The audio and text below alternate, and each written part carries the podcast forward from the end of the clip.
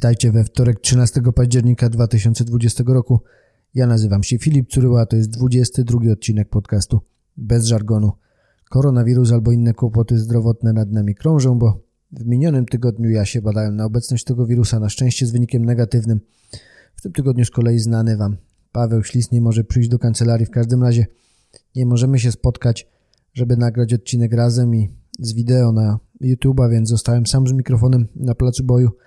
Nie będę się mazał, bo mam dla Was temat tygodnia, czyli cały kraj w strefie żółtej. Odpowiem na pytanie, co to znaczy i jaka jest moc rządowych zakazów i nakazów dla obywateli. Zanim przejdziemy do tematu tygodnia, chciałbym Wam opowiedzieć krótko o innych sprawach, które się wydarzyły w minionym tygodniu. Od razu zaznaczam, że nie będzie wśród nich sprawy uchylenia immunitetu pani sędzi Beacie, Morawie, Beacie Morawiec. E, wydarzenie może wprawdzie mieć sejsmiczne konsekwencje, ale doszło do niego w poniedziałek, a więc na pewno zajmiemy się tym w przyszłym tygodniu. Wiem, że to jest interesujące, bo już dostałem kilka SMS-ów i telefonów w tej sprawie, ale dajmy temu tematowi dojrzeć w naszych umysłach, czyli zachowajmy, zachowajmy się w sposób nietypowy dla większości mediów tradycyjnych, które raczej poszukują szybkiego newsa względnie szybkiego komentarza. Z rzeczy ciekawych chciałbym Wam powiedzieć, że nie tylko Polska i Węgry mają problemy z praworządnością w ocenie polityków i urzędników z Brukseli. Ostatnio dołączyła do tego Bułgaria. Dołączyła formalnie, bo temu krajowi się długo zbierało. 8 e, października 2020 roku, w minionym tygodniu, Parlament Europejski uchwalił rezolucję potępiającą korupcję oraz zbaczanie Bułgarii z demokratycznego kursu pod przywództwem e, bułgarskiego premiera Bojko Borisowa. To jest o tyle ciekawe, że partia premiera Borisowa jest w EPP, czyli największym ugrupowaniu w Parlamencie Europejskim, w tym samym, w którym jest m.in. E, Platforma Obywatelska i PSL w Polsce, e, a więc z tej racji ma bonus od lojalnych ko koalicjantów. Jest trudno podjąć w głosowaniu w Parlamencie Europejskim jakieś rozstrzygnięcie przeciwko EPP. A mimo tego rezolucję taką parlament uchwalił. Trzeba powiedzieć jeszcze raz, że długo na to Bułgarzy pracowali. Na stronie klubu Jagiellońskiego czytałem, że od wielu lat bułgarscy dziennikarze śledczy opisujący kolejne afery związane z budową infrastruktury i wykorzystywaniem środków Unii Europejskiej wskazują, że proceder ten nie odbywa się bez milczącej zgody premiera i, i jego bliskich e, współpracowników. Poza tym Bułgaria jest najbardziej skorumpowanym państwem Unii Europejskiej.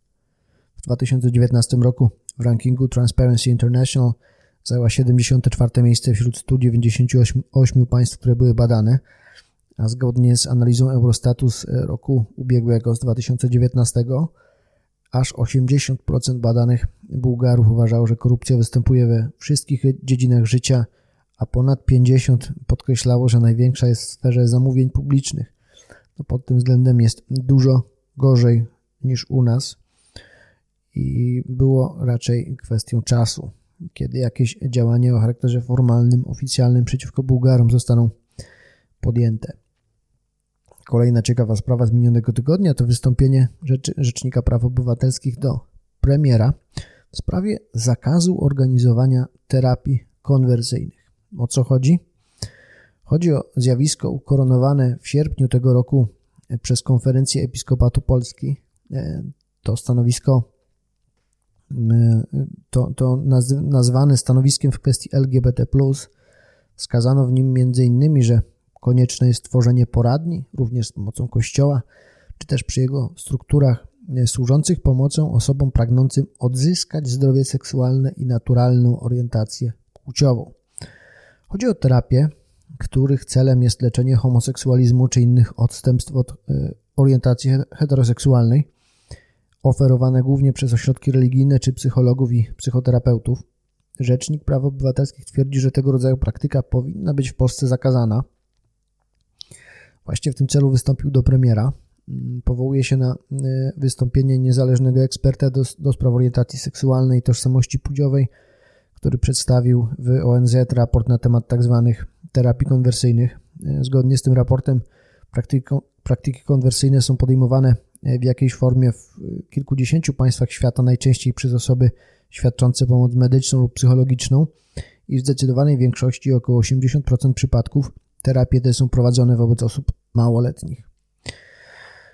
E, powołuje się rzecznik też na e, stanowisko Polskiego Towarzystwa Seksuologicznego, które podkreśla, że orientacja seksualna nie podlega możliwości dowolnego kształtowania zgodnie z e, kulturowo-społecznymi oczekiwaniami, nie jest więc kwestią wyboru lub mody.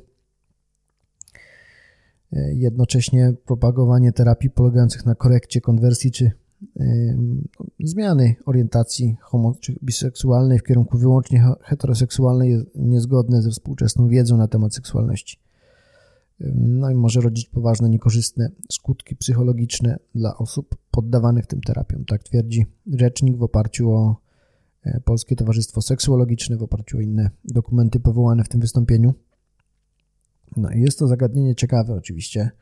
Rozumiem nawet troskę rzecznika, który ewidentnie wiele robi dla e, mniejszości seksualnych, ale moim zdaniem tu jednak idzie za daleko, bo terapie konwersyjne to nic innego jak zabobon i głupota. No, trudno to inaczej określić, ale jeśli ktoś uważa, że mu taka pomoc potrzebna, dobrowolnie udaje się do takiego terapeuty, to dlaczego miałby to być problem nas wszystkich? Ludzie leczą ciężkie choroby za pomocą tak zwanej medycyny naturalnej, która nie ma żadnego naukowego potwierdzenia skuteczności. Nad tym lekarze od lat załamują ręce. Mm, albo ludzie chodzą do wróżki, podejmują trudne, pełne konsekwencji decyzje pod wpływem tego, co tam usłyszeli. Nie wydaje mi się zasadne, aby ustanawiać ustawowy zakaz głupiego zachowywania się. Ja uważam, że można wątpić w naukę, nie należy wszystkiego, co mówią naukowcy lub specjaliści, brać ślepo na wiarę, ale jednocześnie wiedza naukowa to jest najlepsze, co mamy do radzenia sobie ze złożonością świata. Kto z tego rezygnuje i woli zamiast tego e, żyć w świecie magiczno-zjawiskowym, no to ten sam poniesie konsekwencje pozytywne lub negatywne. Natomiast o ile nie ma mowy o zmuszaniu do terapii konwersyjnej, no co musiałoby się wiązać z jakąś formą niezgodnego z prawem wpływania na wolę tej osoby leczonej, to ja nie widzę powodu do zakazywania prowadzenia takich terapii. A jeśli mówimy o zmuszaniu z użyciem podstępu, przemocy, groźby, no to już teraz tego rodzaju zachowania są nielegalne i to w świetle kodeksu karnego. Więc nie wydaje mi się, aby interwencja legislacyjna miała tutaj uzasadnienie. Kolejna sprawa, która e, była interesująca z minionego tygodnia, to azyl, który został przyznany panu Rafałowi Gawłowi w Norwegii, polskiemu obywatelowi. Człowiek ten jest założycielem ośrodka monitorowania zachowań rasistowskich i ksenofobicznych. E, został w Polsce skazany prawomocnym wyrokiem. E, było to skazanie za przestępstwa oszustwa. Nie przyznał się do winy. E, w styczniu 2019 roku wyjechał wraz z rodziną do Norwegii. Tam starał się o przyznanie azylu.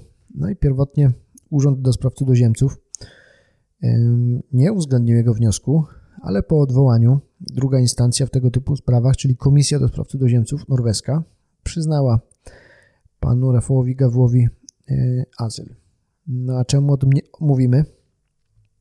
Bo to jest prawdopodobnie pierwszy od 30 lat przypadek e, azylu przyznanego Polakowi przez inne europejskie państwo. Dostać azyl no to nie jest taka prosta sprawa. Nie znam szczegółów sprawy pana Rafała Gawu, ale chciałbym powiedzieć dwie rzeczy.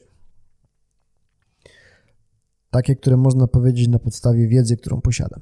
Po pierwsze, to mamy kolejny dowód upadku autorytetu naszego wymiaru sprawiedliwości, zwłaszcza w relacjach z zagranicą. Gdyby to jeden podmiot jedno państwo podważało niezależność naszego wymiaru sprawiedliwości, to można byłoby taki fakt zignorować albo złożyć to na karb resentymentu czy jakichś konfliktów bilateralnych. Ale my mamy już Norwegię, Holandię, Komisję Wenecką, Komisję Europejską, Parlament Europejski, Trybunał Sprawiedliwości Unii Europejskiej. A jeśli chodzi o organy krajowe, no to stary, tak zwany stary Trybunał Konstytucyjny, e, ten z profesorem Rzeplińskim e, jako prezesem, trzy tak zwane stare izby Sądu Najwyższego, czyli cywilna, karna i pracy ubezpieczeń społecznych, nie wspominając o licznych autorytetach e, prawniczych. mnie się wydaje, że nawet jeśli jesteś zwolennikiem dobrej zmiany w sądownictwie, no to trzeba przyznać, że skutek tych reform e, w zakresie reputacji kraju i reputacji wymiaru sprawiedliwości no, jest opłakany. Druga sprawa to jest fakt, że niewiele wskazuje na możliwość e, szerokiego udzielania azylów politycznych naszym obywatelom w Norwegii. Czyli to w pewnym sensie jest pocieszające z punktu widzenia skuteczności e, polskiego aparatu wymiaru sprawiedliwości i obrotu z zagranicą, bo wydaje się, że znaczenie miała tutaj zwłaszcza dosyć unikalna działalność Rafała Gawła w Polsce w obszarze zwalczania zachowań ksenofobicznych, bo w połączeniu z wypowiedziami przedstawicieli władz polskich to bardzo użyźniło grunt pod zbudowanie argumentu, że pan Gaweł był w Polsce w jakiś sposób zagrożony. Skoro mamy taką sytuację, że wysocy przedstawiciele władzy ustawodawczej, wysocy przedstawiciele władzy wykonawczej wypowiadali się pogardliwie o uchodźcach, o gejach. Wiecie, że no, samorządy przyjmowały uchwały, w których takie osoby uznają za zagrożenie dla rodziny, dla tradycyjnych wartości, dla społeczeństwa. No to potem, mając takie, taką, dysponując taką retoryką organów władzy, łatwo jest argumentować, że osoba, która walczy z zachowaniami ksenofobicznymi albo homofobicznymi, jest w Polsce zagrożona, nie może liczyć na uczciwy proces. No i to zbliża taką osobę do uzyskania azylu. Niezależnie od tego, jaki jest rzeczywisty stan rzeczy, akcje mają swoje konsekwencje, to jest dosyć stare prawo. Nie będę Was przeładowywał informacjami prawniczymi ponad stopień, który sam potrafię znieść, a już jestem tego blisko. A więc przejdźmy do tematu tygodnia, czyli cały kraj w strefie żółtej. Co to oznacza dla poszczególnych ludzi? Co może się stać, jeśli złamiesz zakaz, złamiesz nakaz ustanowiony przez władzę? Na początku chciałbym Wam powiedzieć, że ze względów moralnych uważam za zasadne stosowanie się do tych ograniczeń, które zostały wprowadzone. Uważam też, że zwłaszcza jako potencjalny super roznosiciel, czyli osoba, która spotyka się z setkami ludzi w każdym tygodniu, no jestem to winny osobom szczególnie podatnym na ciężki przebieg choroby e, wywoływanej wirusem. Uważam wprawdzie, że dane wskazują raczej na skuteczność strategii, o której już w marcu mówił pan Krzysztof Szczawiński, a co znalazło ostatnie potwierdzenie w deklaracji z Great Barrington, stworzonej przez no, wielkie autorytety profesorów z Harvardu, z Uniwersytetu Stanforda, z Oxfordu. Ta teoria mówi mniej, mniej więcej, że trzeba zarazić młodych, pewnie ochotników, e, młodych i stosunkowo młodych jak ja, e, oraz e, pozbawionych osób zwiększających, pozbawionych chorób zwiększających ryzyko ciężkiego przebiegu, jak ja, mam nadzieję. I te osoby stworzą tarczę, która wywoła efekt odporności stadnej, bo one odpowiadają za znakomitą część y, interakcji społecznych, w związku z tym, jeśli one uzyskają odporność, te osoby, no to będą stanowiły tarczę, przez którą wirus już się nie przedostanie do tych bardziej zagrożonych. Dopóki nie stworzymy tarczy, to trzeba izolować tych z ryzykiem ciężkiego przebiegu, no ale skoro takiej strategii nie realizujemy, tego nie robimy, no nie macie co do tego wątpliwości, to jakoś trzeba ochronić tych, którzy ryzyko mają wysokie. No i maseczki oraz dystans to są niewątpliwie jakieś sposoby. E, nie potrafię powiedzieć mm, wiele na temat skuteczności, ale wystarczy, że autorytety się wypowiadają e, w taki sposób, a wspiera to mm, no jednak doświadczenie życiowe, że choroby przenoszone drogą kropelkową można zahamować poprzez używanie zasłony na twarz i utrzymanie na, na zas, zasłony y, ust i utrzymanie dystansu między dwiema y, osobami. To nie zmienia faktu. Ten, to, że y, ograniczenia w tym zakresie są pewnie zasadne w świetle zwiększonej liczby zachorowań. Że poziom niekompetencji okazanej przez stanowienie w ten sposób prawa, prawa ustanowionego w ten sposób, jak to rozporządzenie, które weszło w życie w minioną sobotę, 10 października, to jest po prostu porażające.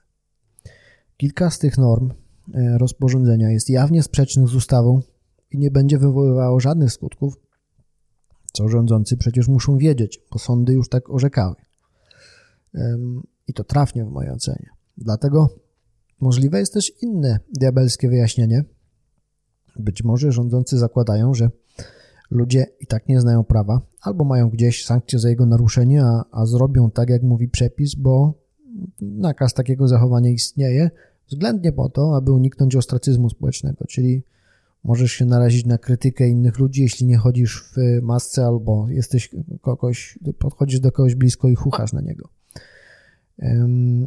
Niemniej jednak, to jest całkiem możliwe, ale demokratyczne państwo prawne, jak nas określa konstytucja, no nie powinno stanowić prawa w sposób wywołujący politowanie. Ma to ostatnio konsekwentnie robimy, zwłaszcza w zakresie tych antykowidowych przepisów. Spójrzmy na fakty, o których mówię. Od 10 października cały kraj został objęty żółtą strefą, z wyłączeniem tych powiatów, które są strefą czerwoną e, i mają jeszcze surowsze ograniczenia. A ta żółta strefa, która dotyczy większości z nas, oznacza, że w Polsce obowiązkowe będzie noszenie masek we wszystkich miejscach publicznych, zarówno w pomieszczeniach zamkniętych, jak i na wolnym powietrzu z wyłączeniem parków i innych takich miejsc. Zwolnione z tego obowiązku będą jedynie osoby, które posiadają zaświadczenie lekarskie lub dokument, który potwierdza niepełnosprawność. No i co w tym złego, że tak napisano? Otóż to rozporządzenie, y, które wprowadza ograniczenie, zostało wydane na podstawie ustawy o zapobieganiu oraz zwalczaniu zakażeń i chorób zakaźnych u ludzi. I artykuł 46b tej ustawy w punkcie czwartym mówi, że w rozporządzeniu takim jak to ostatnio wydane można ustanowić obowiązek poddania się badaniom lekarskim oraz stosowaniu innych środków profilaktycznych i zabiegów, uwaga, przez osoby chore i podejrzane o zachorowanie. Innymi słowy, można w rozporządzeniu napisać, że wszystkie osoby, które są chore albo podejrzane, powinny w przestrzeni publicznej albo wszędzie indziej stosować środek profilaktyczny w postaci maseczki. Natomiast osób, które nie są podejrzane, nie można do niczego takiego zobowiązać, ponieważ rozporządzenie jest wówczas sprzeczne z aktem wyższego rzędu w postaci ustawy. I oczywiście można było ustawę zmienić. Czemu tego nie zrobiono? Trudno powiedzieć. E, wprowadzono w każdym razie bałagan, osłabiając działanie tych przepisów, to po pierwsze, a po drugie ośmieszając sposób stanowienia prawa, który jest naprawdę bardzo ważną częścią tego, jak może, mamy oceniać rządzących i to, czy traktują nas poważnie, czy jak poddanych. Dość zabawne jest też to, że e, wspomniane rozporządzenie przywraca, e, pamiętacie, był taki obowiązek przedstawienia na żądanie właściwych władz zaświadczenia lekarskiego, który miałby potwierdzać, że nie musisz nosić maseczki. E, ze względu na jakieś przesłanki zdrowotne. W tym przypadku mowa jest o zaświadczeniu lekarskim albo innym lub innym dokumencie potwierdzającym całościowe zaburzenia rozwoju, zaburzenia psychiczne, niepełnosprawność intelektualną stopniu umiarkowanym, znacznym albo głębokim, trudności w samodzielnym zakryciu lub odkryciu ust lub nosa. No i prawo to jest precyzyjna materia. O ile zaświadczenie lekarskie jest terminem zrozumiałym, to pojęcie dokumentu, który poświadczałby te okoliczności, jest kategorią bardzo otwartą. Na przykład w prawie karnym dokumentem jest każdy przedmiot, albo inny zapisany nośnik informacji, z którym jest związane określone prawo, albo taki, który ze względu na y, zawartą w nim treść stanowi dowód prawa, stosunku prawnego. I to jest bardzo, to już to jest bardzo szeroka definicja. Nie ma takiego odesłania w rozporządzeniu, aby korzystać z dokumentu, z pojęcia dokumentu, którym posługuje się kodeks karny. Więc można by było postawić tezę, że dokumentem jest także kartka papieru, na której jest napisane ja nie mogę chodzić w masce, bo jak chodzę w masce, to się duszę. I jest to dokument e, w świetle przepisów e, rozporządzenia. No, brzmi to dość komicznie, ale Takie są konsekwencje wadliwego stosowania prawa. Nie jest to y, oczywiście zjawisko nowe, natomiast mm, w tym pośpiechu związanym z koniecznością podejmowania gwałtownych działań w, w okresie pandemii zdecydowanie się e, nasiliło. W każdym razie mamy e, taką konsekwencję, jak dosyć pokraczne normy e, stanowiące obowiązki zachowania się w tej strefie żółtej, w której właściwie większość, znakomita większość z nas żyje, które będą bardzo trudne do wyegzekwowania. Oczywiście większość ludzi się do tego zastosuje tak czy inaczej. No, w mojej ocenie dyktuje to rozsądek i także szacunek dla drugiego człowieka, e, który może być bardziej wrażliwy niż ja czy ty na e, zachorowanie. Natomiast no, trzeba pamiętać o tym, że to, ja nie jestem takim purystą e, prawniczym, który wymaga, żeby to prawo było piękne. Natomiast ono powinno być skuteczne, ono w czytelny sposób powinno mówić, jak ja i ty mam się zachować. Dobrze by było, żeby w miarę oczywiste było, dlaczego jeszcze powinniśmy się tak zachować. Tutaj od dłuższego czasu pewnie te zmiany w przepisach dotyczących sposobu y, zapobiegania i zwalczania epidemii raczej nie pozwalają na, takie, na taki klarowny wniosek, dlaczego akurat zamykamy lasy, otwieramy parki, czy teraz będziemy chodzić w maseczkach, dystans dwumetrowy, ale można zrobić wesele na 150 osób, ale w kinie może być tylko 25% y, miejsc zajętych. To są takie rzeczy, które dla mnie są trudne do zrozumienia. Z tą myślą y, Was chyba zostawię i nie będę przepisów rozporządzenia dalej analizował. To jest coś, co bardzo chciałem Wam powiedzieć. Uznaję ofiarę za spełnioną. Myślę, że zrobię mm, dwie ankiety w tym tygodniu. Jestem ciekaw, zwłaszcza co myślicie o zakazie prowadzenia terapii konwersyjnej, no i co myślicie o wprowadzeniu żółtej strefy w całym kraju i tych metod zwalczania e, COVID-u, które e, obecnie stosujemy. Dzięki za uwagę. Zapraszam Was oczywiście do śledzenia e, tego, co dzieje się w naszej grupie facebookowej bez żargonu. Mam nadzieję, że tam się zobaczymy, będziemy mogli podyskutować. Dzięki, miłego tygodnia, do usłyszenia, a może także do zobaczenia w przyszły wtorek. Cześć.